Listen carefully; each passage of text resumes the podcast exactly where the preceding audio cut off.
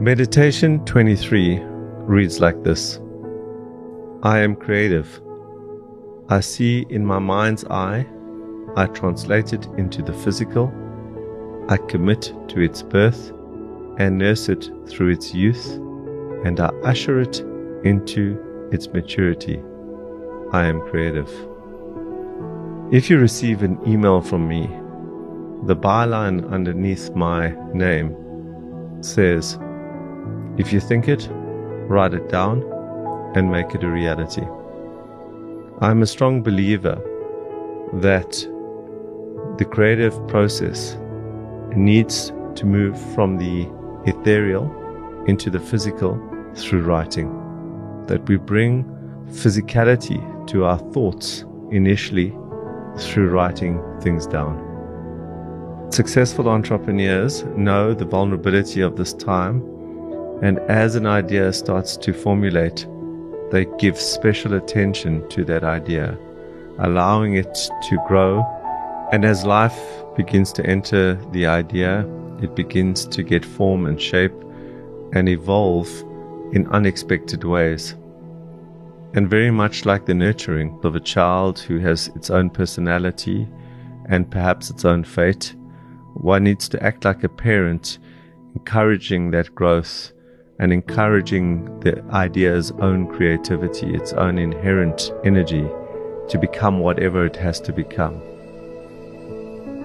There is a concept of strong opinions lightly held, and that applies in this instance as well.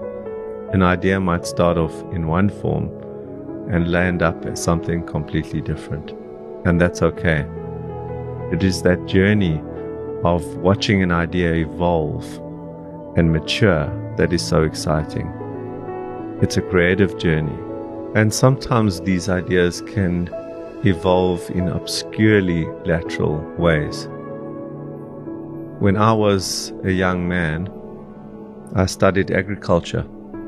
I wanted to become a horticulturist. I wanted to create greenhouses and grow fruit and vegetable out of season. And in a weird way, that's what I've landed up doing right now. I want to build hothouses. Now, I build incubators. One supports the growth of one type of life form, and the other supports the growth of another type of life form, entrepreneurs. And I support them and provide an environment that it supports them despite what's going on out there. Same concept, different context.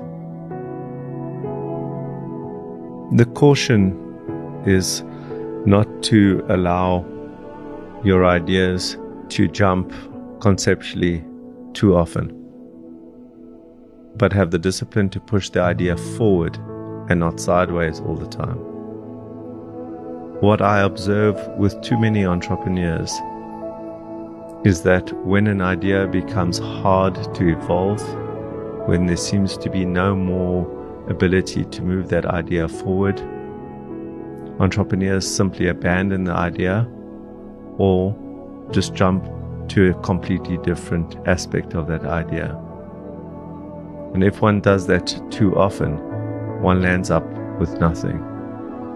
So there is always a point in the journey of creating an idea when you commit to pushing that idea forward, no matter how difficult it is, to ensure that you overcome those hurdles, those obstacles, find creative ways around them in order to push an idea forward and bring it to its maturity. I am creative. I see in my mind's eye, I translate it into the physical, I commit to its birth and nurse it through its youth and I usher it into its maturity. I am creative.